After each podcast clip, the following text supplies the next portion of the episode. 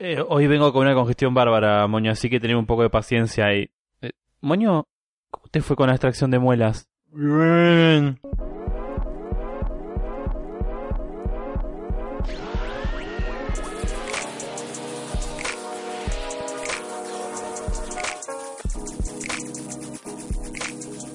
Ni todas las patas de conejo o tréboles de cuatro hojas van a poder ayudarnos en el episodio de hoy.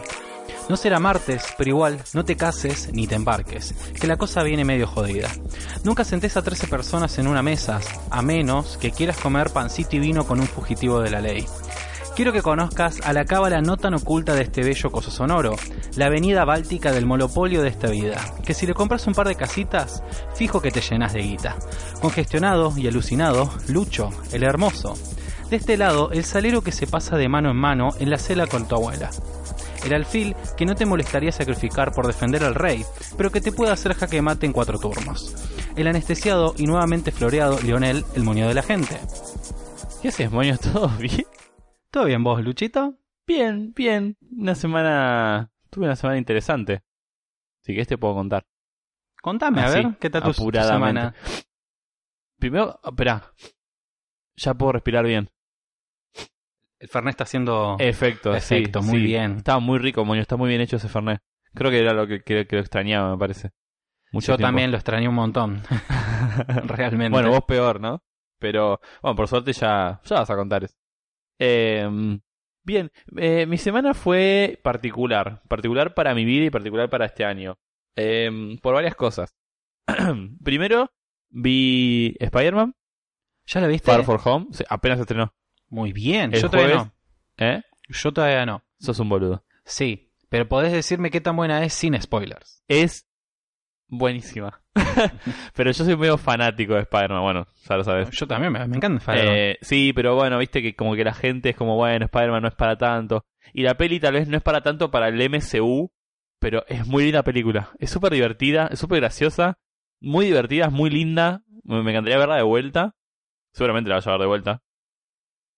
Eh, Tom Holland es el mejor Spider-Man que existe.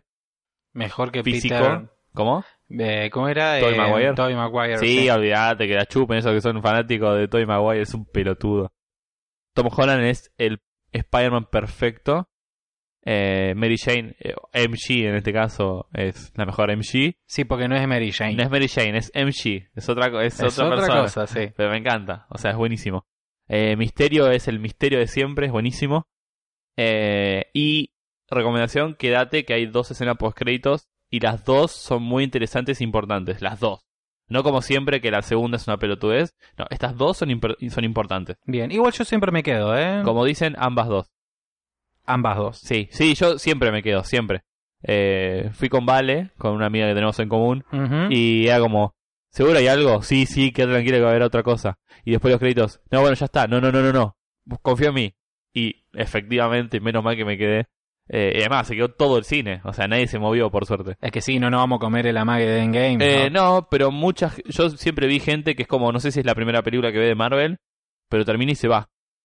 Y es como, man, eh, siempre hay escenas post-créditos, siempre. Aunque Es sea la más sí. pelotudo, tenés que quedarte. Siempre tenés que quedarte. O sea, para mí es regla. Si las lucecitas del cine no se prenden, te tenés que quedar. Yo aunque se prendan, si no terminó la película, si no pasaron todos los créditos, no me muevo ahí. Mm, yo ahí tengo mis reservas. Porque yo sé que si las luces siguen apagadas es porque hay algo más. Te tenés que quedar. Sí, no hay sí, mucha se- definitivamente, sí, sí, sí. Igual también hay gente que se va a mitad de la película. Eso es como me. me- Ah, sí, lo vi. O que van al baño, es como, no, no, no. O vas antes o te aguantás. Sí, no, es increíble. Eh, otra cosa interesante, vamos de me- menor a mayor. Eh, pude cambiar el teléfono. Te lo Eh, cambiaste, sí. Lo cambié y ahora tengo el Xiaomi Note 7. Eh, muy lindo teléfono, saca muy, lin- muy lindas fotos. Y efectivamente lo pude estrenar. Justo eh, la persona que me lo dio viajaba conmigo, así que este fin de largo fui a Córdoba, a Carlos Paz. Fui con una pareja amiga y fui más que nada a conocer a una persona físicamente, porque tengo un amigo de Córdoba que no tiene acento, que debe ser un cordobés trucho, que hace más de cuatro años que lo conozco, pero nunca lo conocí en persona. Siempre fue vía internet. Lo conocí en un grupo de Facebook, Mismo toda est- esta pareja de amigos la conocí en el mismo grupo de Facebook, pero bueno, como vienen en Buenos Aires, los puedo ver, pero él viviendo en Córdoba no. Y ahora que puedo trabajar y puedo juntarme la plata, tuve la oportunidad de, de, de primero visitar Carlos Paz, que no conocía, salir con mis amigos, ir así como una especie de escapada que nunca habíamos hecho, y encima conocer a mi amigo eh, en persona. Fue, fue muy lindo, fue muy lindo, fue espectacular. La pasé muy bien y eh, todo lo que me, a todos los que se los conté me preguntaban, che, ¿fue mejor o peor? Fue y conocerlo, ¿no? Físicamente. Y en realidad fue mucho mejor. O sea, más de lo que me esperaba. Fue genial. Eh, nos dio su casa para que nos quedemos con él, todo. De forma gratuita. Eh, así que fue austero y genial. Así que nada, muy contento con eso. Y no sé si acá lo conté lo de la placa de video que se me había roto.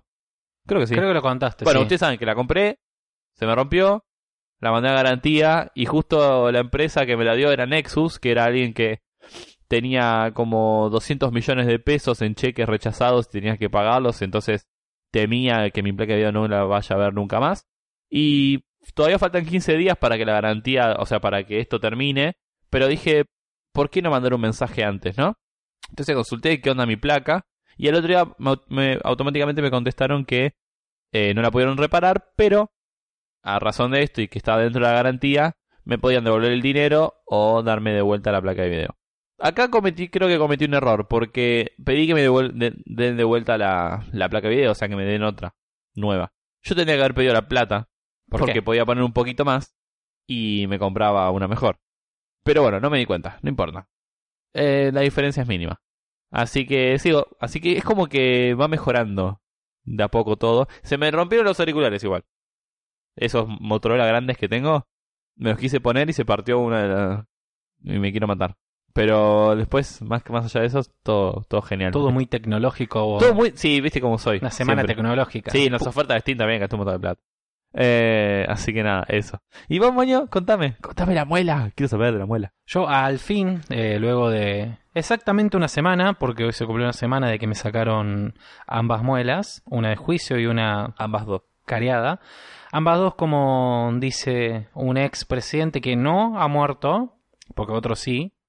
Justo le pegó el día, ¿eh? Para morir. Sí, sí. Sí, le dio con el helicóptero. Le justo el dio todo, muy bien. Bueno, para los que no saben, se murió de la Rúa, expresidente argentino, el que se escapó en un helicóptero cuando se Sí. armó el quilombo hace... Era como, ah, no sé qué hacer y me voy en el helicóptero. Y se fue en un helicóptero. Eh, googleé en una época bastante oscura de la Argentina. Sí.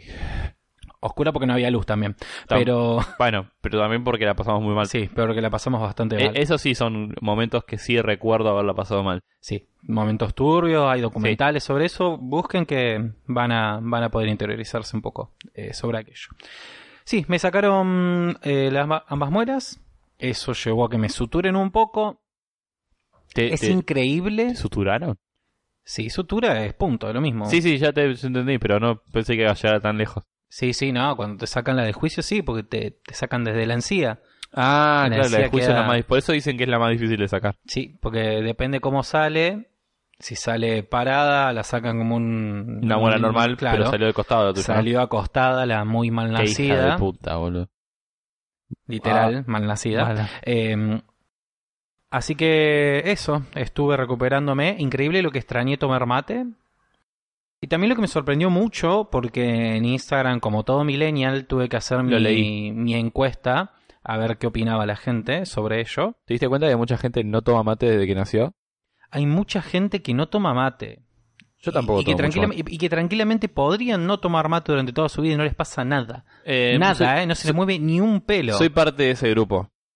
Pero me sorprende mucho. eh. No, es que, por lo menos, a ver, a mí me gusta el tema mate para compartir y a veces cuando tenés frío y qué sé yo, pero ponerle, nunca diría, che, nos tomamos unos mates porque es como, no sé, agua con yerba y es agua caliente. Voy a poner lo mismo que le puso a un montón de gente. Tiene sabor a culo. No, no digo que tiene sabor a culo, Pero pero, es agua y nada, o sea, me gusta la sensación de compartir, pero para eso me hago un fernet. ¿Cómo se nota que no sabes de droga? Vos te tomás un mate y es como... Es un café, boludo. Lo Y mismo me un hago un café. café, es más divertido. Pero es más barato que café y más rápido. Y lo puedes tomar mucho más tiempo. Nah.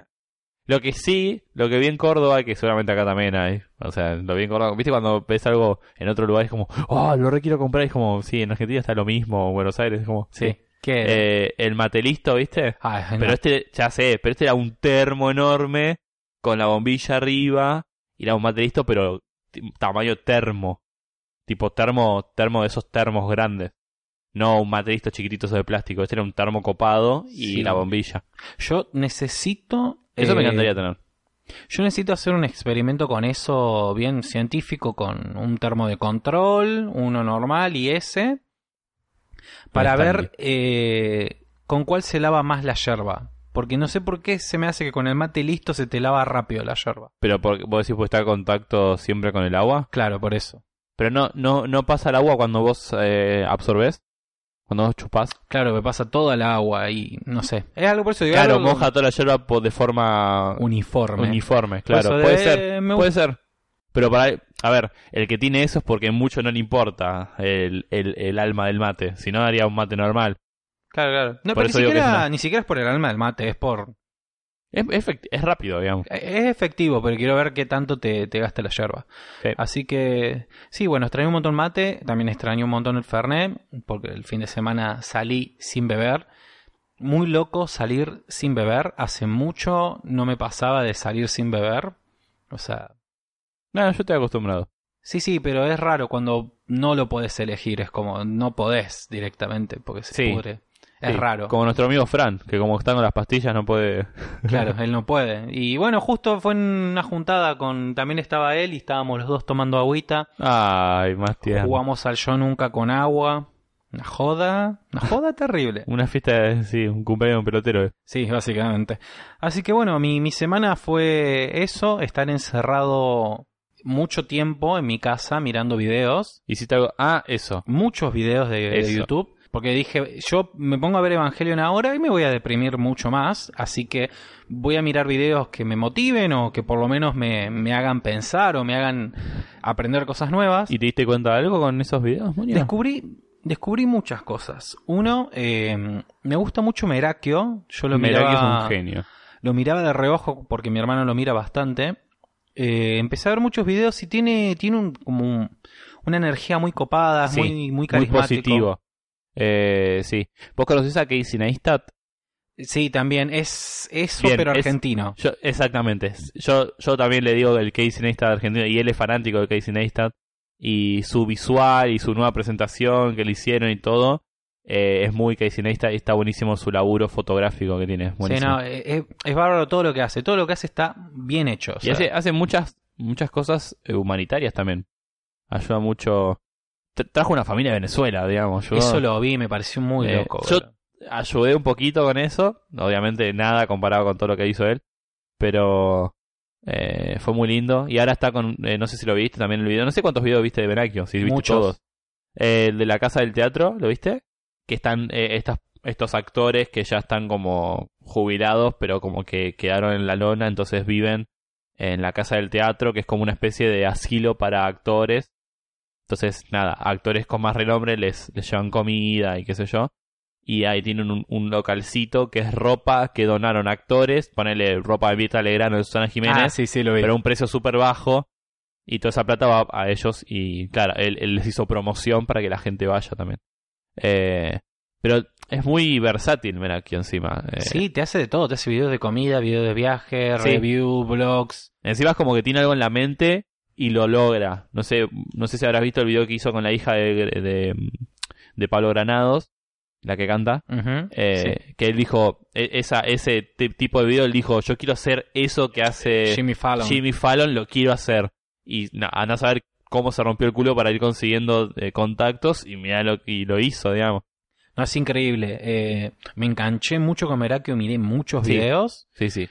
Eh, Paulina Cocina, que en realidad ya es algo que vengo mirando hace rato. Me encanta Paulina Cocina. Quiero que sea mi mamá. es, es una mina bárbara a la hora de explicar porque literal, o sea, vos podés mirar un video de las recetas Sí, que yo hace, aprendí un montón con ella. ¿Eh? Una boludez, pero...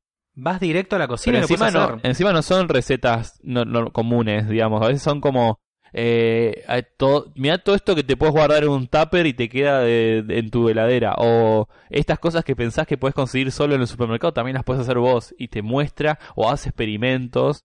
Eh, encima, a mí lo que me llamó la atención desde un principio es, no sé qué edad tendrá, pero es como ver que mi vieja, o alguien más viejo que mi vieja en realidad, sea youtuber, ¿entendés? Es como una edad que a mí por lo menos no me conecta con, alguien- con un youtuber.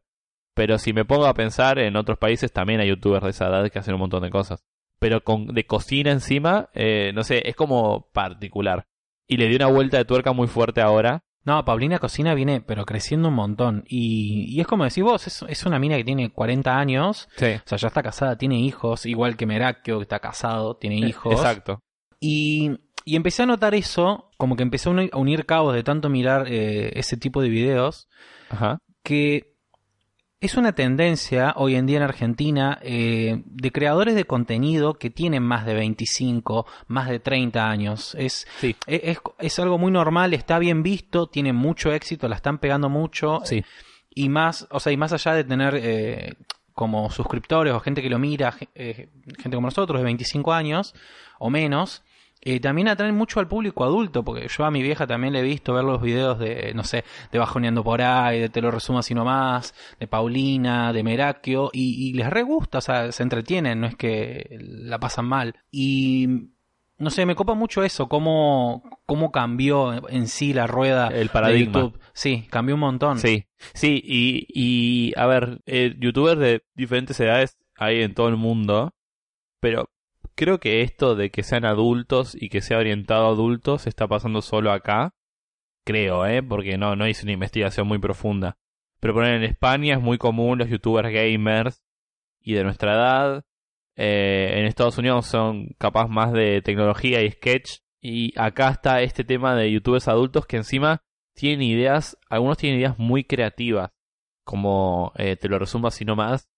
Es una idea que yo no había visto nunca. Sí, obviamente resúmenes de películas vi un montón, pero le dio su estilo y encima es un producto que se puede usar por mucho tiempo. Tipo, hay miles de películas, hay miles de series, miles de cosas que puedes resumir.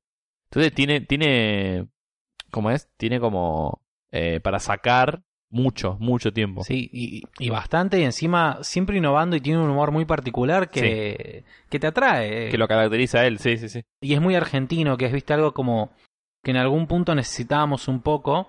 Pues recuerdo hace unos cuantos años cuando eh, YouTube explotó mucho con esto de los youtubers. eh, mucho contenido, muchos creadores de contenido buenos, interesantes, que, que te podías divertir eh, bastante. Había mucha mayoría de otros países. En general, de, en general el, el típico era España. Nosotros consumíamos mucho de, España, los que hablábamos español. Sí. Acá teníamos un par en Argentina que estaban buenos, pero no llegaban con el nivel. Pero son los precursores también. Pero, viste, son Eh, precursores. sin ellos, estos no estarían. digamos. Sí, no, no- es una crítica, pero digo, en el nivel vos, vos sabías que estaban diferentes. Vos los Sí. consumías porque te re divertías con los Sí, argentinos. imagino que estás hablando de Manito Bracus, Claro, Alejandro Manito Sicula en su momento, sí. Magnus Mephisto. eh, o sea, Kioni en su momento. Claro, y porque encima esto, obviamente lo nuestro es más una cuestión más de tercer mundo, acá se costó un poquito más a que puedan vivir de eso los youtubers, cosa que en España es como que muy rápido saltó y directamente muchos de esos eh, youtubers en España dejaban sus laburos y demás y se dedican directamente a YouTube pudiendo generar más videos por semana, cosa que acá no, acá subían video cada vez que podían porque tenían que seguir laburando, estudiando y demás por Argentina. Sí, sí, y ¿sabes qué? Me, me quedé pensando el tema de la edad de estas personas que ahora están haciendo el contenido adulto. Eh, por ejemplo, en España es más común ver, como te decía, pibes como el Rubius eh, o Alexby o lo que sea, que tienen nuestras edades, digamos, y lo tienen como un ingreso de dinero, pero lo empezaron a hacer como una especie de hobby, ¿ok? Lo que yo noto de los que nosotros vemos, los adultos, es que directamente lo empezaron como un trabajo. Como que una buena salida laboral en este país podría ser el youtuber, encontrar una buena idea y ver que tenés esa, esa, ese, ese, ese carisma para hacerlo.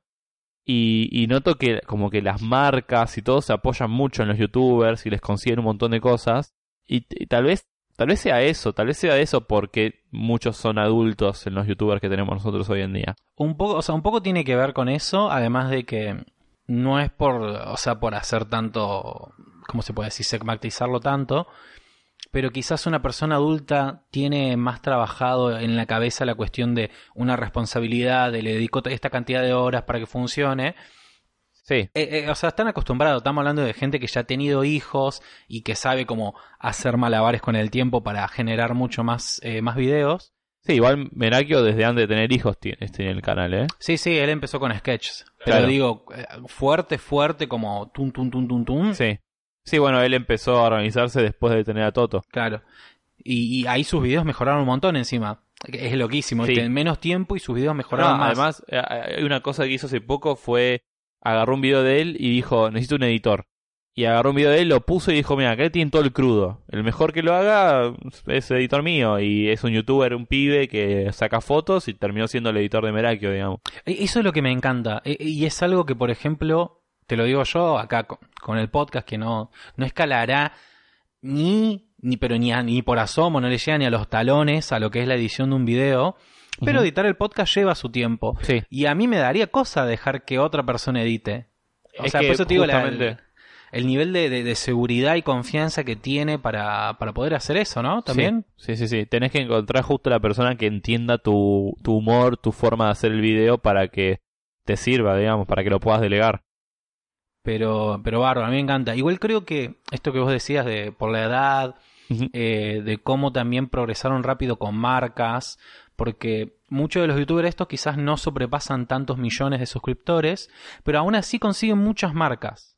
Sí, Consiguen muchos canjes y canjes grosos. sí, exacto. Yo creo que tiene que ver mucho con el consumo de los argentinos y argentinas, argentines, en YouTube, eh, porque estuve buscando y es muy loco porque el 80%, más o menos el 80% de los usuarios de YouTube miran aunque sea un video por día. Que eso es un montón. Sí, dependiendo de la cantidad, pero sí. Es un O sea, montón. la duración, digo, del video. Y, y acá es donde está lo interesante. De todos esos usuarios, el 48% son millennials. Millennials comprende entre los 18 y los 30 y pico. Y el 47% tienen uno o, do- o más hijos. Que ahí ya viste, ta- estamos empezando a entrar Ya es una brecha adulta. en el terreno de estos youtubers. Y otra cosa que lo remarcan muy importante acá en, los analytics, el 50% de las, o sea, de las personas que miran el video son para decisiones de compra. Miran videos para decidir compras. Y ahí donde está la conexión de por qué, o sea, además de que es su público objetivo, por qué también logran tanto canje con marcas, porque acá se ve que YouTube es muy influenciante a la hora de que vos tengas que comprar algo. Sí. Más, Sí, bueno, mi- yo- más es una persona de confianza de tu misma edad. También tiene hijos, o sea que me reentiende. Sí, sí, yo me acuerdo, siempre uso el ejemplo de Merakio porque él es el que conozco que hizo más eh, publicidades y canjes y ya hacía cosas para hasta para el bebé, digamos, mamaderas y qué sé yo, y hacía todo el tipo de canjes para y creo que mucha gente habrá comprado. Yo muchas cosas de las que tengo no la compré por Merakio, pero muchas de las cosas que compré fue en base a lo que vi en, en YouTube, porque lo uso como base de información, digamos, como gente que lo probó, gente como vos y yo que probó lo mismo y no es alguien empresarial y entonces hay un poquito más de confianza, digamos. Claro, totalmente. O sea, porque es eso, es, vamos a decir así, son las marcas aprovechándose de una situación en la cual vos confías en alguien porque ves varios videos de esa persona y generas empatía. Y la marca dice, bueno, aprovechemos eso para, para ver si podemos sumar clientes. Sí, pero igualmente, más allá de aprovecharse, yo confío en que la persona que está haciendo el canje efectivamente le gusta Ah, eso sí, obvio. el producto, digamos. Igual, por decir aprovecharse no es algo malo, digo, es No, no, no, no, no. una situación. No, pero todavía sigue estando en el medio la persona que comunica, digamos, Sí, no, no lo es más, directamente al consumidor. eh, lo que yo encima, igual también me doy cuenta, porque consumo mucho, eh, mucho influencer en diferentes eh, redes y plataformas, y se nota mucho cuando eh, el, el influencer está vendiendo algo que quizás no le interesa Obligado, mucho, sí, o, o se es muy nota. obligado. Te, te das cuenta y no te da ganas, no confías. Sí, sí, genera, O sea, genera lo opuesto muchas es veces. contraproducente, exacto. Sí, es muy contraproducente. Pero bueno, es, o sea, básicamente estar eh, sin la muela y sin poder hablar me llevó a hacer un análisis de YouTube Argentina y un prospecto de, de un- una posible entrada. Así que este podcast se va a la bosta y nos vamos a YouTube, ¿dale? Chao, chicos. Me hiciste acordar, ahora que dijiste esto de que, de que estuviste postrado, digamos, de alguna forma, Sí. y que eso te llevó a, a investigar algo o a, a inculcarte en algo. Yo, como había dicho en el anterior programa, quería traer algo con respecto a, a los memes. Y eh, yo ahora voy, voy a contar un poco al respecto, el origen, y eh, esperá, Moño, que te traigo el Fernet. Moño se paró para poder agarrar el Fernet porque lo había monopolizado. Está muy rico el Fernet. Em, Sí, por eso lo quiero. quédate con la idea esta de quedarte postrado. Todavía no llegamos ahí, pero me hiciste acordar, pero directamente. a Me eso. quedo con la idea, dale. Quédate con la idea. Estoy Bien. postrado, no me puedo mover, No te puedes mover, pero tengo el Fernet. pero te- sí, Bien. tenés el poder. Eh, bueno, nosotros tenemos eh, una idea con respecto a los memes como algo muy actual, muy de millennials, muy nuestro, muy algo que nació con unos monaguillos, unos moniguillos mm, con patitas y mm, de- palitos y una cabeza blanca y tenían caras como el what the fuck, el, el troll face, etcétera. Que acá vamos a hacer la, pregunta, si es que te acordás de cuánto cabrón. Cuánto cabrón fue, fue- era, era como el foro de, de- de memes y ahí nació muchas cosas. Eh, Es más, yo, yo me- todavía me acuerdo, eh, secundaria, yo volvía de, mi, de, de la secundaria, me iba directo a la compu sí, a mirar eh, las siete u ocho páginas Sí. de memes nuevos. sí, sí, sí, era, sí. era lo único que hacía. Bueno, mi, mis carátulas de las materias en la secundaria eran memes.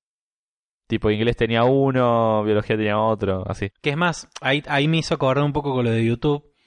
Que antes no miraba tanto YouTube por esto mismo, por los creadores de contenidos sacaban un video cada semana y no había tantos para elegir y ver. Claro, tenías que matar el tiempo con otra cosa. Y cuánto cabrón era genial, porque todos los días tenías unas 8 o 10 Es que, páginas. es que como lo subían todos los usuarios, se llenaba al toque. Encima tenía categorías y buscabas lo que querías, estaba buenísimo. Qué lindo. Cuestión que, que en algún momento de nuestra historia los memes se transformaron en otra cosa y pasaron a ser imágenes un poco más complejas, eh, sacando fuera, eh, fuera de contexto frases de películas o escenas de series o mismo videos de YouTube. Y a poco se fue transformando en otra cosa y hoy en día los memes son muchas cosas. Ya una imagen que genera algo es como un meme. O sea, no hay forma de, de definir de alguna forma el meme porque es como que todo lo que está en internet, una imagen que sea gracioso o hasta un video, es un meme. Hasta lo más loco, hasta una música, un sonido, puede ser un meme. Exactamente. Y exactamente. Cuando te dicen no puedes escuchar una imagen y ves la bombonera y escuchas la canción de la bombonera. Aguante boquita. Aguante, boquita, papá. Bien, y qué curioso también lo que dijiste del sonido, porque también forma parte de esto. Pero la palabra meme nace en 1988. 1988. O ya sea- teníamos computadoras. Sí, Sí. sí, teníamos computadora. Teníamos dos copas mundiales. Bueno, eso ya no lo sé, porque no me importa. Teníamos la colimba. ¿Y el, el peso era patacón Creo que era austral todavía. austral? Un día voy a ponerme a investigar cuántos cambios de, de moneda hubo. Bueno, Como de presidentes. Bien. volvimos. Memes. Memes. Eso era un meme. Para saber por qué todo es un meme. Este, la palabra meme fue acuñada por un zoólogo y teórico evolutivo llamado Richard Dawkins en un en su libro de eh, que se llamaba El gen egoísta. Me suena un montón ese libro. Sí, el chabón tenía una- un fanatismo por Darwin, entonces seguía su pensamiento evolutivo, ¿no? Es más, lo podaban el Rottweiler de Darwin por eso, porque el chabón le como rompía las bolas con él y era como, bueno, basta. Darwin. El, el tipo no quería hacerse famoso por esto ni nada, es más, en ese momento no era famoso, pero bueno, fue como que de a poco mucha gente le empezó a dar bola a, a su libro y la misma definición de meme se transformó en un meme, digamos. La definición que había apodado en ese momento era cualquier moda o tendencia que se propague, propague rápidamente entre usuarios. Eso sería un meme para Dawkins en ese momento, en 1988. Sería, o sea, sería como el- lo que hoy en día tenemos como el concepto de viralización. Exacto, ponele. todo lo que se viralice persona a persona es un meme. Es un meme. Hoy en día la definición cambió y sería un elemento de una cultura que puede considerarse transmitida por medios no genéticos, especialmente por imitación. O sea, ¿Mm? a lo que vos imites de otra persona, termina siendo un meme. Por definición, ¿no? Y Claro.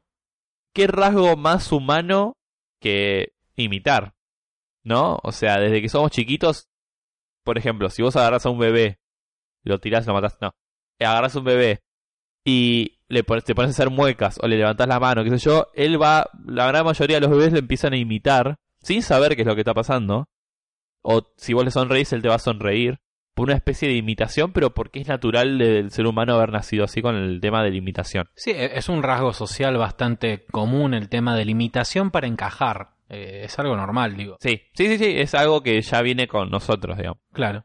Eh, la palabra meme viene de mi meme, que es como Dankis lo quería llamar, que tiene Tu una meme.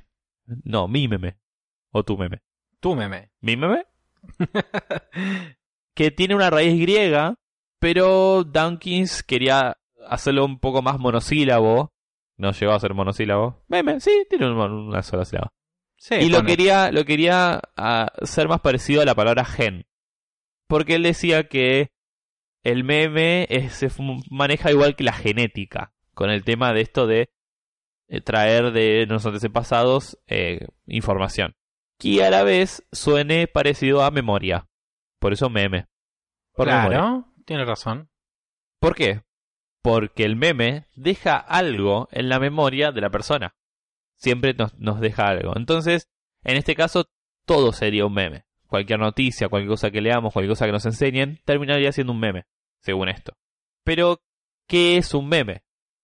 ¿No? ¿Qué es un meme? ¿Qué es un meme? Y acá entramos a lo que yo te dije que mantengas, que era la estar postrado Me y hacer cosas eh, que nada, que te llenaron el corazón. Susan Blackmore es una catedrática en psicología de la Universidad de West of England que tuvo que estar en reposo por una enfermedad muy grave que tuvo y durante su época de reposo se puso a leer libros. Eh, dentro de todos esos libros llegó al del gen egoísta de Donkey. Cuestión que este libro le generó diferentes pensamientos y los transmitió a un libro de ella que se llamaba el libro de la, eh, que se llamaba La máquina de los memes. Qué buen nombre de Es libro. un buen nombre, La máquina de los memes. Es más, parecía un libro de cuánto cabrón para generar memes. Sostiene que, bueno, justamente los memes se transmitían mediante imitación. Como por ejemplo, justamente hablabas de las canciones de la bombonera, pero los singles o las canciones de verano son memes, porque son pegadizos. Porque la gente, aunque no quiera, se te pega en la cabeza, aunque seas un sibarita, esa canción se te va a pegar en la cabeza, aunque no quieras, porque es muy simple, es repetitiva y justo está hecha para que se pegue. ¿Qué pasa? El meme de por sí no va a existir a menos que se te pegue y empieza a funcionar cuando más de una persona se le empieza a pegar. Entonces, aunque vos no quieras, formás parte del meme porque vos después vas a hablar de esa canción pegadiza. Vas a decir, no, no me gusta esa canción. Y la persona que te escuchó no la vas a ver, va a saber qué canción es, y la va a escuchar, y también se le va a pegar, y así, y así, y así sucesivamente. O sea, por inclusión y por exclusión vas a estar igual hablando de la canción. Exacto. Y vos vas a ser parte del meme. Porque vos ya lo estás transportando de alguna forma. Como cualquier cosa, ¿no? De la cultura general. Cualquier cosa que nos transmitan, nosotros vamos a después repetir de alguna forma. Y eh, se va a empezar a imitar o a transferir. Y eso alimenta al meme. Hay un ejemplo que me gusta mucho. Que es con la marca Nike. Nike en su momento, cuando está, consigue, obviamente con el tema del Just Do It, con su frase predilecta, había lanzado una publicidad que era con un- unos pueblos originarios de África, donde había unos africanos con unas botas muy grandes, eh, no sé si escalando o lo que estaban haciendo, y en un momento uno de los africanos agarra ese zapato y dice algo a la cámara, y el subtítulo era Just Do It. Cuestión que había un periodista que se llamaba Lee Kronk, como Kronk de las aventuras de Cusco, que el chabón, eh, por alguna razón, no sé por qué, sabía el idioma de esta gente de África y en realidad no estaba diciendo just do it, sino que estaba diciendo no me gusta este zapato, dame uno más grande. Porque no le entraba. Cuestión que esta persona empezó a bardear de alguna forma a Nike por, por esto que estaba haciendo. Y la mujer de Lick, de, de Lick Kronk eh, lo publicó y salió en varios diarios y gente en sus monólogos lo empezó a usar hasta que Nike le dio unos zapatos muy grandes a Lee Kronk y Lee fue a África a dárselos a la gente de, de África como una especie de simbolismo. Cuestión que eso murió en el tiempo hasta que llegó Internet. De alguna forma, alguien encontró esa nota y sin poner fecha ni nada, publicó de vuelta lo que había pasado. Entonces, ¿qué pasa hasta hoy en día? Que todos los meses a Lee Kronk le llegan mails preguntando qué había pasado con esa persona en África y con Nike. Y acá te das cuenta cómo funciona el meme, o sea, algo muy viejo, que siempre nos preguntábamos cómo puede ser que un, meme gracioso sea de algo tan viejo, porque ahora se hizo meme. Funciona así, es como encontraste algo, lo hiciste meme, digamos. Y ya que, ya que con los humanos funcionaba tan bien el meme, con Internet funcionaba mucho mejor. Porque Internet llega a muchos más lados que tu cabeza, digamos. Sí, algo, algo que me, me dejó pensando bastante con esto de, del meme, la genética y la memoria, me hace pensar, y pensar también acá conmigo y seguramente te vas a dar cuenta. Sí. Viste que hay frases que son argentinas y que se repiten en situaciones y son frases divertidas. Por ejemplo, tres empanadas. Exacto, sí. Y eso es un meme, pero por ejemplo, yo siempre sabía de esa frase, sabía de su existencia, sabía lo que significaba, y en su momento no había visto Esperando la carroza. Y es una película vieja. Exacto. Yo la vi mucho después y ahí fue como... Está como ah". descontextualizado, digamos. Claro. Es una frase aislada. Y, de eso hay un montón. O sea, de, ese tipo de frases que son graciosas y son tres memes. de choclo, tres de choclo, tres de choclo. O la música La Bombonera. No sabemos por qué de repente Boquita Campeón se transformó en un meme. ¿Por qué Boquita Campeón? ¿De dónde viene? ¿Entendés? O... Y, cosas antiguas, cosas que, nosotros vivimos y se siguen repitiendo, que es como se pasa genéticamente, así entre comillas, pero sigue existiendo en la sociedad. Bueno, fuego tiene, que es la frase de, los simuladores. Sí. Mucha gente lo dice y capaz que ni vio los simuladores. Pero es un meme que quedó, digamos, y se propaga por internet sin contexto. Eso es lo que tiene. A veces, bueno, muchos memes no sabemos de dónde salen. Son imágenes estáticas. Y vos decís, ¿de dónde vino este meme tan gracioso? Y después te pasan. Después hay post de el origen de este meme. Y te muestran el video original. ¿entendés? Algo que diferencia a los genes de los memes es que el meme bueno, como por ejemplo un invento importante o una receta de cocina muy buena, puede durar por siglos o por milenios no tanto como los genes. Los genes durante el tiempo se van perdiendo la fuerza, entonces hay genes que terminan muriendo. Como hablamos de los genes de los juegos de mesa en su momento. Claro. Porque más allá de pasarse de boca en boca o estar escritos, perduran en el cerebro, en nuestra memoria. Es como si agarramos mi disco duro de la computadora y todo el backup que hago lo hago en millones de discos duros en todo el mundo. Va a perdurar por siglos y siglos durante todos estemos vivos. Es, eh, lo que siempre dicen como la memoria colectiva, ¿no? Exacto. Es como todos vamos a memorizar el meme. Y hay algunos que se replican más allá, al margen de los genes. Por ejemplo, la castidad. La castidad era un meme, el gen en realidad, porque eh, estaba esta práctica de la castidad física, ¿no? De castrar a alguien. Y se dejó de hacer por un tema de que no podías tener progenitores. Entonces te estabas quedando sin, sin hijos por el, por el justo, por el hecho de la acción de castrarse. El, hecho, el gen de la castración dejó de tener sentido. Pero si viene un casto y te empieza a chamullar y vos entendés que está bien la castidad, la castidad como, como idea eh, vuelve a tener sentido. Tal vez no se vaya a accionar de vuelta, pero el meme eh, de la memoria de la castidad eh, vuelve, a, vuelve a accionarse, ¿entendés? Ahí el tema, eh, bueno, justamente esto como meme, como idea, es porque el meme es algo que es no físico, o sea, no tiene medidas, no lo puedes ni medir, ni pesar, ni calcular. Entonces, es como que el meme es una metáfora o un experimento mental, como la cueva de Platón, por ejemplo. Como las fábulas de Sopo. Como las fábulas de Sopo. los memes es como que están hechos de la misma forma que están hechos los sueños, por ejemplo porque no los puedes medir. Pero hay una persona llamada Daniel Dennett que impulsó el tema de la memética, de la medida, la medida del meme. Es difícil, pero por ejemplo, trata de definir la unidad del meme. Como cuál sería la unidad, la medida más chica de un meme. Y acá dice que estaría constituida por el elemento más pequeño que se puede autorreplicar con fecundidad y fiabilidad. Por ejemplo, una gota de pintura ya es un meme. Una gotita de pintura de cualquier color. Pero es tan chiquita que nadie le prestaría atención ni sería foco de las cámaras de fotos de los periodistas ni nada, porque es un mínimo de información, entonces no se replicaría ese meme. El Louvre, el museo, es muy grande para hacer un meme, porque tiene mucha información. ¿Qué queda en el medio? Un cuadro, por ejemplo. Un cuadro podría ser un buen meme. Como el grito de Munch, por ejemplo, que fue replicado por mil cosas, mil, memes, imágenes, los Simpsons, series, películas, de todo. Es un meme, sí, es, es un meme, sí. O sea, debe ser lo suficientemente grande, pero tampoco tan chico, para que valga la pena copiar la información que tiene ese meme. Pero las medidas son de poca precisión, porque eh, vos no podés patentar una palabra, ni tampoco podés patentar el diccionario completo, pero sí puedes patentar un libro de 100.000 páginas. Claro, es muy subjetivo. Es subjetivo. Es como que no importa la cantidad, pero sí, pero sí el contexto, o sea, no tiene una medida. Me hiciste acordar algo, porque es verdad, es muy subjetivo.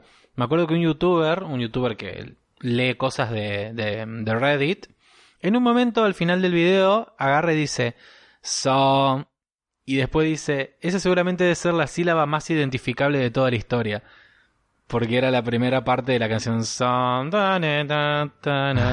y lo hizo con el mismo tono y fue como, sí, ¿sabes que sí? Es que esperás que siga la canción. Claro. Y, es esto, es como, obviamente una sílaba no te ayudaría en nada con otras canciones, pero con esta sí, y es un meme. O sea, esa sílaba es un meme. Exacto. Sí, sí, porque te quedan en subconsciente encima, lo seguís manejando. Y para finalizar, hay que tener en cuenta esto cuando una idea aparezca en tu mente, porque en realidad pudo haber alumbrado otras mentes, y en el tuyo solo está germinando. Como un virus, como el virus de la mente. Qué loco, eh. Sí. Pero posta, me dejó mucho pensando el tema de, de esto, de, de cómo las cosas se van pasando sin, sin esfuerzo, por así decirlo. Como cierto conocimiento, como cierto eh, meme se va pasando. Sí.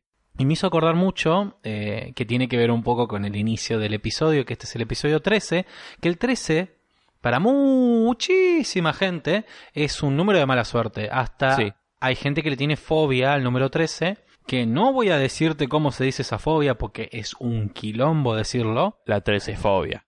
No, no, no, es más complicado. Que, es fobia. Sí. Y... Seguro tiene 13 letras. Y es loquísimo porque empecé a buscar de dónde es que salió esto y es como un montón de cuestiones de, de, mitos y leyendas y de cuestiones populares que no se encuentra muy bien de dónde es que salió. Y casi siempre se termina remitiendo a la época de Jesús, más o menos. Siempre. Eran dos apóstoles, no trece. Ah. Pero en la mesa eran trece. Y había un Judas. Claro, por eso no se sienta a trece personas en la mesa, en teoría. Tampoco se sientan trece personas del mismo lado de la mesa. Pero ahí está, ahí tenés a Jesús todo comiendo del mismo lado. Sí.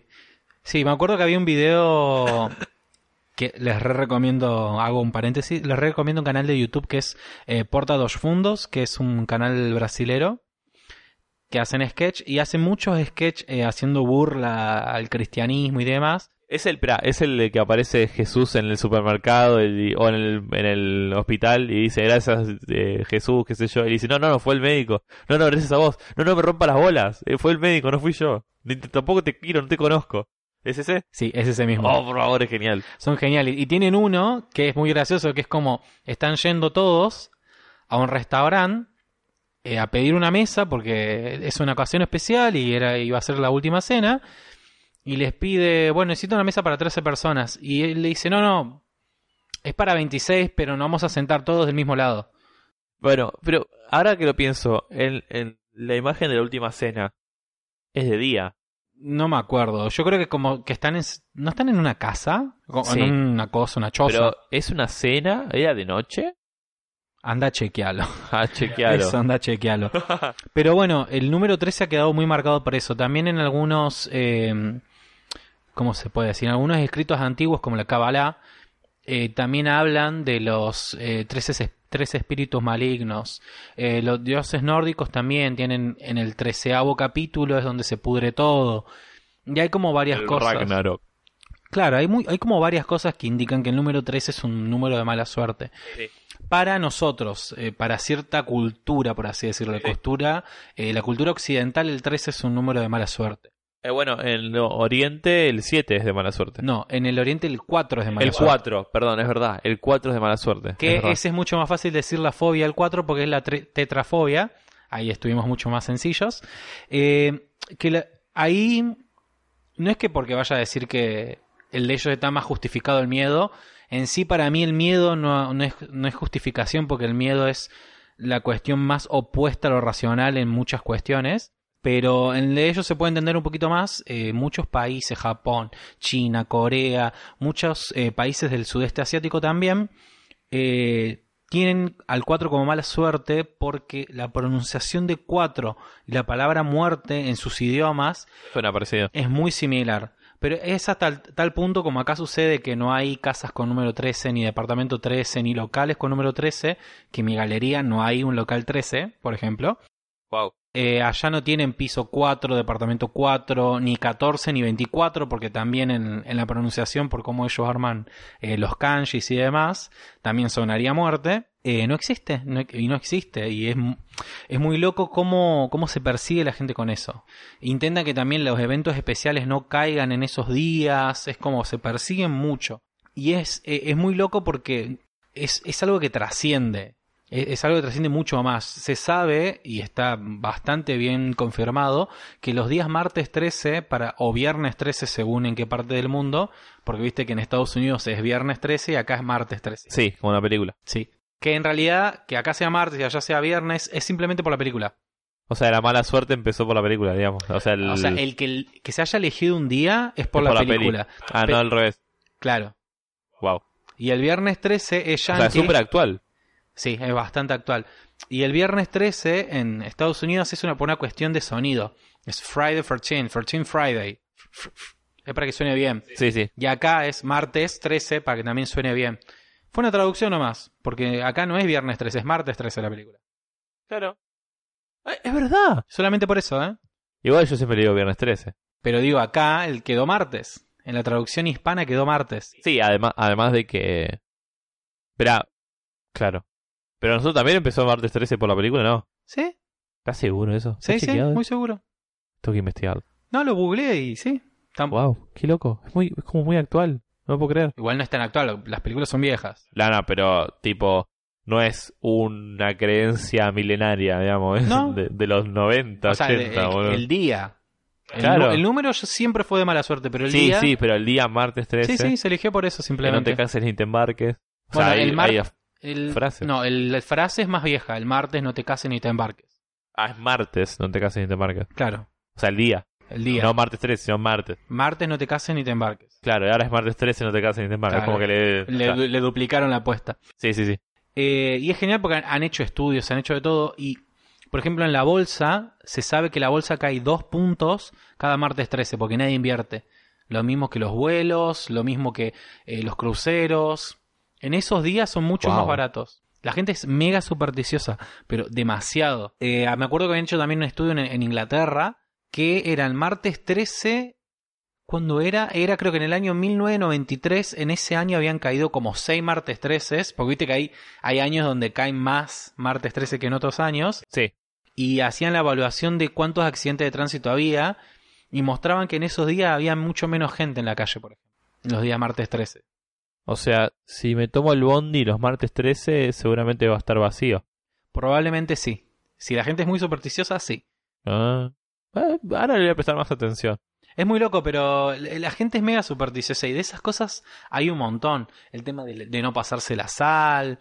Ah, el de la sal me, me rompe los huevos. Porque, ponele, mi vieja me decía, no me pases la sal en la mano porque es pelea. Y si no se la paso, tipo, si no se la pongo en la mesa, se enoja. Y es como, ahí se generó la pelea, ¿entendés? Maldita, Ahí está la discusión, porque no te la puedo dar en la mano. maldita ironía. Y ahí te peleas, digamos, como, ¿de qué está hablando de pelea? Pero igual ese tiene su razón más Sí, Tipo, pero- no es una superstición, era porque antes se pasaba sal como plata, digamos, Claro, como y por sí. un salario. Sí, bueno, pero ya, ya fue. Sí, no, obvio que ya fue. No es que te dieron una bolsa de plata y se me cayó y volaron billetes. Pero por eso digo, ya fue. Son cosas que quedaron y la gente es, es supersticiosa porque realmente es así. El gato negro. Del gato negro. El, el gato negro es como. es un cúmulo Sí, de es una boludeces acumulación de cosas. para sí. mí. Porque es. El, a los gatos negros se los asociaba con las brujas. Porque pensaban que las brujas se transformaban en gatos negros. O sea, son dos boludeces. O sea, es tenerle miedo a los gatos negros porque supuestamente son brujas. Y es creer que existen las brujas. Obvio que son las brujas, ¿qué decís? Lo estoy mirando muy mal a Lucho. Me está mirando mal. Pero es como una doble boludez. Es como creer en algo y creer en otra cosa más. Y que es más, si quieren saber un poquito más de la historia de los gatos negros, pueden escuchar el episodio de Gatocracia. Gatocracia, que es nuevo ese. Es nuevo, es de la nueva temporada, que habla un poquito más sobre eh, los gatos negros, de dónde sale la mala suerte. También habla de muchas culturas donde los gatos negros son de buena suerte. Y también habla un poco de, de la parte mala de las supersticiones, que es lo que yo digo a veces. Eh, sí, me dio mucha tristeza eso. Muy triste. Porque yo, a mí no me molesta que vos no quieras que te pase la sal de la mano, o que si se te cae el cuchillo al suelo lo pises en cruz para que nadie se pelee, o que quieras hacer una cruz de sal y la cortás con un hacha para cortar la lluvia. No tengo problema porque no estás afectando a nadie. El problema acá con los gatos negros es que se sabe estadísticamente que cuando se ponen en adopción gatos, los gatos negros son los que menos adoptan y son los que siempre quedan en las casas de adopción, muchos mueren. Y si no es así, pasa lo contrario, que es mucho peor. A muchos gatos negros los adoptan para sacrificios, porque sigue existiendo gente que hace rituales y cree en la magia negra y los utilizan para sacrificios y demás. Y es a lo que voy, digo, todo bien con las supersticiones y con las ideas, siempre y cuando no lastimen a nadie ni a nada. Eh, y es esto, Eh, seamos viste un poquito más conscientes de los memes que decías vos, de las cosas que, que hereda- heredamos dentro de nuestros genes, y un poco es eso. Sacrificar gatos es un meme. Si la gente lo va repitiendo, sí. Sí, Así qué que loco. es malísimo. Algo, algo que sí también me pareció muy loco Sí. relacionado con los gatos es que tanto vos y yo nos hemos criado con caricaturas de Estados Unidos. Full, Sí. full. Y ahí, en Tom y Jerry, por ejemplo, Tom tenía nueve vidas. Todos los gatos en las caricaturas yankees tienen nueve vidas, pero No me acordaba de eso. los nuestros tienen siete. ¿Viste la, la gente que habla en español? sí, sí, sí. Tienen siete vidas. De ese pues no me gustó nunca Tommy Jerry, por eso no le presté mucha atención. Bueno, yo le, le he prestado bastante atención y siempre me he quedado con la duda. Y es, nuevamente, son números mágicos. Eh, el 9, para los, eh, los antiguos egiptos, ellos creían, como Egipcios. egiptos, egipcios, sí, los antiguos egipcios, ellos creían que los gatos eran seres mitológicos, seres divinos, a los cuales Sí. le habían adjudicado que tenían nueve vidas, que eran para ayudarlos a pasar al inframundo y demás. Sí. También eh, en el Oriente consideran que el 9 es un número mágico, es como eh, la triple trinidad, por así decirlo. O sea, tres padres nuestros son. Dije el Oriente, el Oriente no, católico no, No sabés. los chinos, Bueno, no sabés. pero no son católicos ellos. Puede ser. Puede haber algún par de católicos. Sí, pero esto es mucho más antiguo, es milenario. Acordate que los chinos tienen religión. Bueno, pero no podían hacer el Padre Nuestro con otros dioses. No. Puta madre. Bueno, pero ellos creen en eso, en la triple trinidad, y creen que el 9 es eso, es algo perfecto el 9. Se ve, Áureo. claro, se ve que ha llegado, de esa parte llegó a Estados Unidos y que se quedó implantado. Bueno, el número 9, como se dibuja si lo dibujas redondeado, es Fibonacci. Bueno, viste, también, es, es genial. Pero para nosotros, para los eh, hispanohablantes, el 7 está mucho más relacionado con cuestiones eh, sagradas. Siete días de la semana, al séptimo día Dios creó a toda la boludez y todo eso. A tu hermana. Eh, los siete pecados capitales, es como tenemos muchas cuestiones relacionadas con el 7 en nuestra cultura. Y algo que había buscado también y me llamó mucho más la atención, en Arabia y Turquía, en, esos, en esa zona, el Medio Oriente sería, los gatos tienen seis vidas, por ejemplo. Eh, cada vez menos, boludo. ¿Qué onda? Sí, yo en un momento pensé que era que nosotros teníamos siete días porque dos se la comía la FIP o algo de eso, pero... sí, sí, no, seguramente. Al octavo aumenta el dólar. Pero no, no, son, ¿Y viste, pero por qué 6? No sabes. el de 6 no lo llegué a encontrar muy bien. Eh, por, por encima estas cosas cuesta encontrarlas porque como son de boca en boca y hay muchas cosas que no quedan registro, Como un meme. eh, como un meme, que por eso es como, estamos todo el tiempo hablando del meme hoy. Eh, no sé, me llamó mucho la atención eso, viste cómo en diferentes lugares eh, los números tienen diferentes energías. ¿Sabés lo que es un meme y tiene que ver con Arabia o Emiratos Árabes? Tengo miedo de lo que vas a decir. ¿Viste, viste que en Emiratos Árabes como en Dubái hay gente con mucha plata? No los vi, pero sí, creo que Pero sí. sabés que hay gente con plata. Ok. Eh, esto es muy gracioso. Porque hay un tipo con mucha, mucha guita que dijo, en el Golfo nos estamos quedando sin agua potable. O por lo menos es muy cara conseguir agua potable. ¿Qué mejor que ir a buscar un iceberg de dos kilómetros y ponerlo en el medio del Golfo? ¿Eh? ¿Qué decís? Jorge, ¿lo hacemos? Y vos podés creer que está todo analizado esto, ¿eh? O sea, este, este chabón tiene un grupo, un socios y un equipo de trabajo donde tienen todo planeado, ¿saben? Va a gastar un montón de guita, pero tiene todo planeado cómo con unas cintas metálicas traer el iceberg de dos kilómetros y ponerlo ahí y de ahí sacar eh, agua mineral desde el iceberg. O sea, él dice que eh, en el tiempo del transporte va a perder el 30% del iceberg, pero que va a llegar bien a, al lugar. Sabiendo después que en el lugar mínimo hace 26 grados, yo no sé cuánto va a tardar en derretirse eso, cuánto tiempo va a estar tener abajo del iceberg para que agarre todo el agua, pues se te, se te derrite. Pero él hablaba también por cuatro razones, seguramente muchas no me las acuerdo porque no las anoté. Pero una era, por ejemplo, que eh, tra- traer un iceberg al lugar cambiaba el microclima del lugar, entonces generaba más lluvias y eso generaba que los cultivos mejoraran. Otra era el tema de turismo, digamos, ir a Emiratos Árabes y que en el medio haya un iceberg, obviamente va a haber mucho turismo. Segundo, que era más barato eso que desalinizar el agua en los Emiratos Árabes, además que eso contaminaba mucho el ambiente. Eh, y tenía otra más que no me acuerdo. Pero, y según estuve investigando, no es tan aislado a la idea, sino que hace varios años atrás, muchos años atrás, tipo en los 70, una persona quiso hacer lo mismo, pero por varias razones no pudo. Y en el 2018 otro quiso hacer lo mismo y por razones que nadie sabe no lo hizo. Que seguramente sea porque en el medio del transporte el iceberg se te va a partir al medio y no vas a poder llevar nada al lugar. Pero dicen que en realidad puede ser factible, o sea, que se puede llevar el iceberg hasta el Golfo. Tengo muchas dudas con esto porque es como se abre un nuevo mundo sobre cuestiones de iceberg. El iceberg está en, en territorio continental, o sea, ¿qué onda? ¿De quién es el iceberg? ¿Es de ellos? No, no, no, es un pedazo de hielo en el medio del mar. No, no, pero, a- Pero, o sea, en no. este planeta, en el planeta Tierra, acá nadie le toca un pedazo de nada a ningún otro país porque se pudre. De- de- Debe estar cerca, qué sé yo. de- por eso digo, ¿de dónde lo sacan? ¿Quién le está permitiendo la. ONU? ¿Alguien, ¿La ONU le está permitiendo esto? Sí, Porque, o sea, vos pensás, eh, por más que es sea una persona de poder igual, digamos. obvio que es una persona de poder y puede pagarla a todo el mundo, pero digo, es eh, me genera muchas dudas de, che, ¿yo puedo agarrar un pedazo de hielo de otro país y llevármelo al mío? No, yo, me suena a conflicto internacional. Guerra. Una guerra nuclear por ese puto iceberg. Sí, me imagino eso, pero bueno. Qué loco, ¿no? Además dicen que es mucho más barato que tener un pedazo de hielo ahí que, que hacer más cosas, digamos. Que hasta, hasta lo pienso y es como, claro, tenés miles de litros ahí en un pedazo de hielo.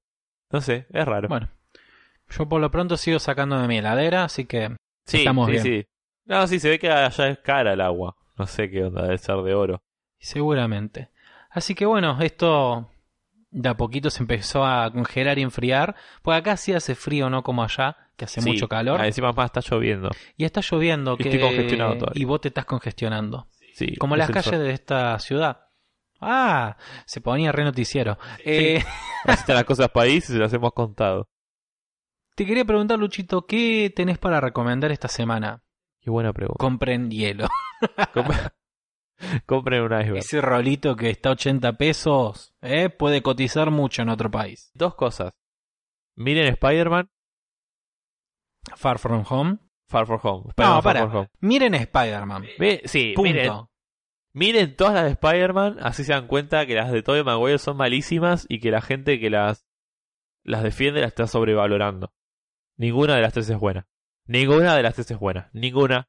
Ninguna. Dan vergüenza ajena a las tres. Tienen escenas muy bizarras. La 3, obviamente, eso O sea, es la cualquier 3 cosa. es donde yo te digo, sí, tenés razón. La 2, la 2 lo único bueno es el villano y es aburrida. Y la 1 no tiene ninguna escena copada, es una mierda, está todo mal hecha, es una chota, no es nada, es caca. Tres son caca. Es más, es más, Andrew Garfield, el segundo Spider-Man, es mucho mejor que Tobey boludo Maguire. Pero mil veces mejor. Mil veces mejor. Y Tom Holland es mejor que todos los Spider-Man. Todos. Es el mejor Spider-Man que existe. Y que existió. Bueno, creo que tenemos un- alguien fanatizado. Sí, Bueno, vayan a ver Spider-Man. Sí, ¿Qué más? Todas, vean todas. Y eh, viajen. Les voy a recomendar viajar. A cualquier lado. Hasta el lugar más cercano. Hasta si tienen que ir a provincia. No, mejor no a provincia no. Pero eh, de a poquito me fui dando cuenta que lo, lo estoy haciendo más este año. Tipo, después de viajar a Disney y a un lugar más cerca como Córdoba. Viajar es muy lindo y más que un gasto es una inversión. Y hacerlo con amigos o hacerlo solo, las dos cosas te suman un montón a tu vida y aprendes un montón. Más allá de que vas a una provincia o te vas al otro lado del mundo, la cabeza de la gente que vive ahí es otra. Y aprendes cómo viven y, y similitudes y diferencias, hasta tonadas, hasta puedes aprender un poco más de cultura. Y nada, conocer lugares nuevos, sacar fotos y, y esa experiencia es muy lindo, es muy reconfortante y muy romper zona de confort, que eso siempre suma. Así que nada, viajar. Me gusta mucho eso. Bueno, yo voy a recomendar eh, en dos partes. Primero, parte de YouTube para la persona que necesite procrastinar, pero también quiere llevarse algo para su vida. Eh, vean Merakio, miren cualquier video de Merakio, tienen de lo que busquen, Merakio te ama. porque Merakio te ama. Y miren, eh, Paulina Cocina tiene unos videos increíbles de cocina que no te lo podés creer. La mina es muy divertida y te juro que hace cocina para que cualquiera pueda entender.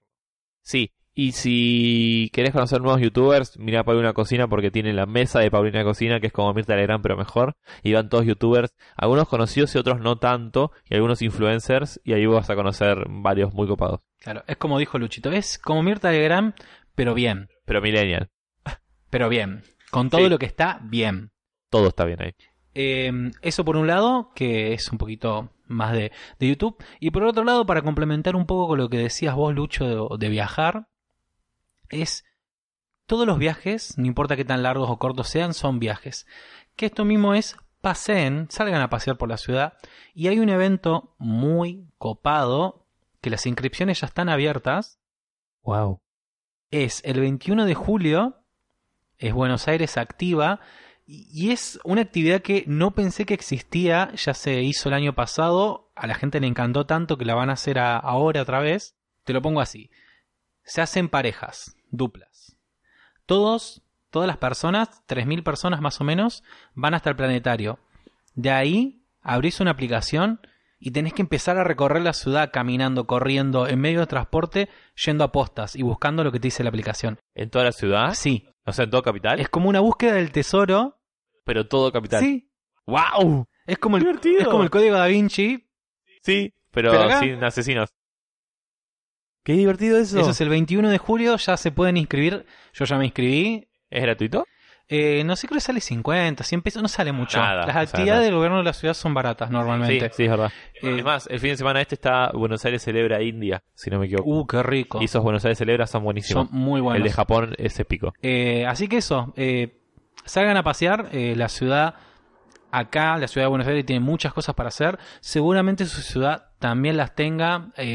presten atención que siempre hay cosas para hacer. Una cosita más, eh, llegó también acá a Buenos Aires, eh, que esto es muy loco, la librería flotante más grande del mundo. No vayan. Que acá, El- acá viene la aclaración por qué Lucho está diciendo eso. Es la librería flotante más grande del mundo, lo que sucede que es evangélica. Es Por eso no vayan. Yo lo que les diría es, tómenlo como que fueran cuentos, como, como eso. Tómelo como eso, pero vayan a, a la experiencia de entrar a una biblioteca que es un barco. Sí, eso es muy loco. Que, que caiga un barco y tenga un montón de, de, una libros? biblioteca enorme. Es muy que la loco. gente se queja porque no está pagando impuestos porque está arriba del barco. Y es como, rompa los huevos. Supuestamente son como 50.000 libros a mitad de precio. Y yo estaba por ir hasta que alguien me dijo, no, pero son todos religiosos los libros. Y fue como, No importa, vayan a vivirlo. Pero vayan, vayan a eh, conocerlo. Es un barco, o sea, qué sé yo. Sí, copado. la entrada creo que sale 50 pesos también. Es, sí, es 50 muy pesos. barata. Es muy barata. Es súper simbólica. Y creo, Traten de que no les laven la cabeza. y creo que está hasta el 23 de julio también ya. Sí, porque estuvo sí, haciendo sí. gira por Buenos Aires, eh, por Es- Argentina. Sí, ahora está en Puerto Madero. O sea, está encallando en Puerto Madero. Así justamente. que bueno, eh, aprovechen eso también. Eso, eso fue mis cosas para la semanita. ¡Wow! Algo, un disclaimer. eh, no pude ir, te lo, te lo cuento ahora, no pude ir acordar, todo es un a lo de la Cámara de Diputados, ¿te acordás? Lo de la Sí. lectura del libro de Guadalupe Nogués y demás. Sí. No pude ir, lamentablemente. Sí, me- qué pena porque capaz aprobaba alguna ley, pero bueno, no, no, no llegué. ¿Vos, tu disclaimer cuál era? Sí, eh, algo que me hizo acordar una amiga que no me di cuenta, eh, nuestra amiga Meli, me dice, ah, hablaste de Mechi. No Mechi de su club, sino Mechi, esta que yo decía, Mamá Miglione, que es la que hablaba de las películas de Marvel. Sí. Bueno, yo no entiendo mucho cómo funciona eh, Twitter, pero me dijo que Mamá Miglioni es como su apodo actual y que ese nombre puede variar todo el tiempo. Que es un chiste a Brooklyn 99 y que vos todo el tiempo podés cambiar tu nombre de Twitter. Tiene razón. Entonces es como, fuck, capaz que la gente lo busca ahora y capaz no se llama más Mamá Miglione. Eh, Pero ella se llama Mechi Valle, o sea, a ver, esperen. o sea, si vos pones arroba Mechi Valle va a salir, sin importar el nombre que tenga ahora. Exacto, o sea, es su arrobado, o sea, si vos arrobas Mechi Valle va a aparecer ella. Sí, sí. Pasa mucho eso también con, con Instagram, me parece. Porque vos en Instagram podés cambiar como tu título, por así decirlo, tu, tu nombre, tu apodo, y tu arroba es otro. Son, viste, las cosas separadas. Claro, o sea, vos lo podés ir cambiando todo el tiempo que quieras. Entonces fue como, ups, me mandé una cagada. Bueno, Pero bueno, ahora lo arreglo. que Mechi Valle, búsquenla. Además de lo de Avenger, es genial y hace un montón de cosas. Y la quiero un montón. Me copa. Y si te tengo que buscar a vos, Luchito, que no vas a Y si me cambiar tienen que nunca tu buscar a mí, arroba. Eh, me di cuenta que luciano.c.thompson no está en Twitter, no es así. El mío es luciano.cerezo.th en Twitter.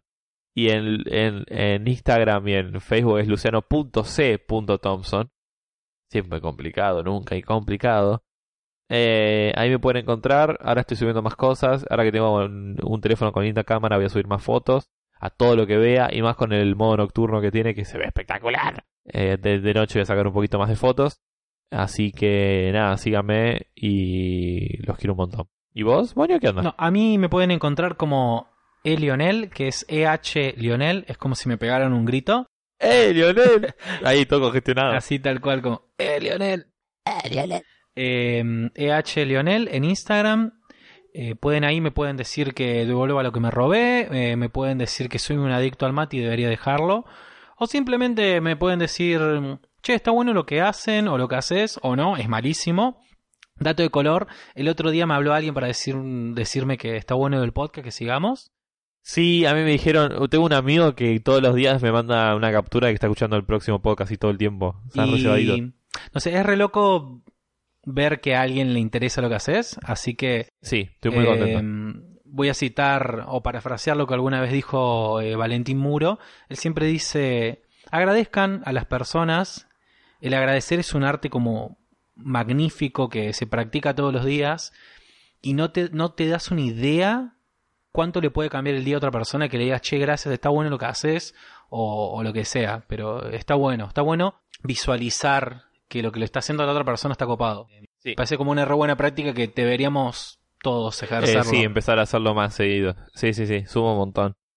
Así que, bueno, ahí me pueden encontrar como Elionel y al Instagram del podcast lo pueden encontrar como más de lo mismo P. La P es de papá, mire cómo llueve. más de lo mismo P en Instagram. Pueden seguirnos ahí que publicamos cuando subimos eh, los episodios, eh, historias, algunas cosas particulares que compartimos de nuestras cuentas personales. Sí. Y no se olviden también de seguirnos en Spotify o en iTunes, porque también estamos en iTunes. Wow. Si nos siguen ahí, eh, va a estar mucho más copado porque las aplicaciones le van a avisar cuando subimos un episodio nuevo y no se lo Ahora que Spotify tiene la playlist de podcast, lo van a tener ahí, pueden armar su, su, su playlist de podcast y solo va a ser el playlist de nosotros y nadie más. Claro, así que aprovechen a eso, eh, pueden seguirnos y pueden estar enterados cuando subimos eh, un episodio nuevo. Si tienen premium, recomendación mía, nada, que no tiene nada que ver, eh, descárguense el episodio así no gastan datos en la calle. Consejo de la vida. Ok.